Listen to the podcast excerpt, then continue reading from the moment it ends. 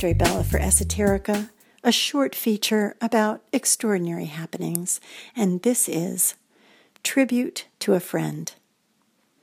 And how do I know Carrie? I can't really tell you, but let's just say we became friends. I'd even say that at one time I was the grounding element in her life. We were the perfect match, the grounded and the ungrounded.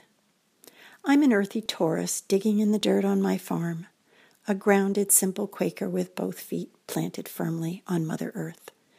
No hematite needed for me. And then there's Carrie.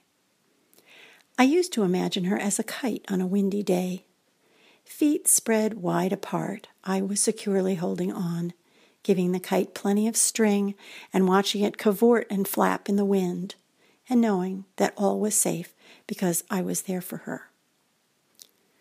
But one day I had to admit that we weren't just opposites. Maybe we were more alike than I had thought.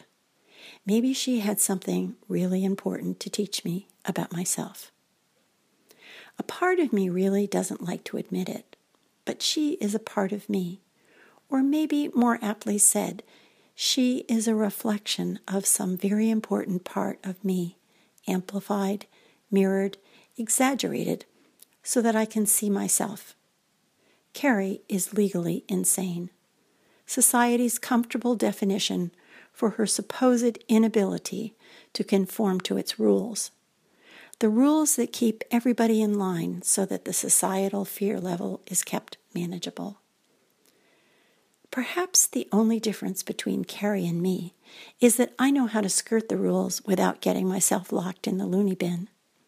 She, on the other hand, doesn't give a damn. No, she isn't stupid. Her IQ is near genius. But of course, we know that all geniuses are somewhat eccentric. But too eccentric, and we call them crazy. Like Carrie. She once told me that in elementary school she was the only student who was in the resource room and the gifted and talented program at the same time. A sure indicator that society would never know how to pigeonhole her she will never be a bird in a cage. Am I? Do I sometimes long to be free like Carrie, but lack the courage to pay the price? Today we will go to the drive through at McDonald's and then to the beach. Yes, it's winter, but at the beach, Carrie will write love poems in the sand with a long stick and yell humorous obscenities to the seagulls along the shore. Her arms spread wide, She's unaware that the large safety pins holding together the front of her royal blue ancient bathrobe are coming undone.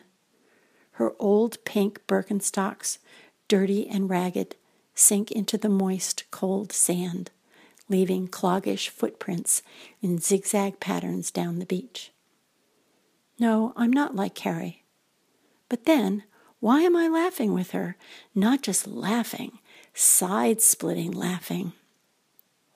Why do I long to write poems, my poems, in the sand next to hers? Why do I know that this time at the beach is filled with magic? And I am wanting more. For Esoterica, I'm Andre Bella. Thanks so much for listening.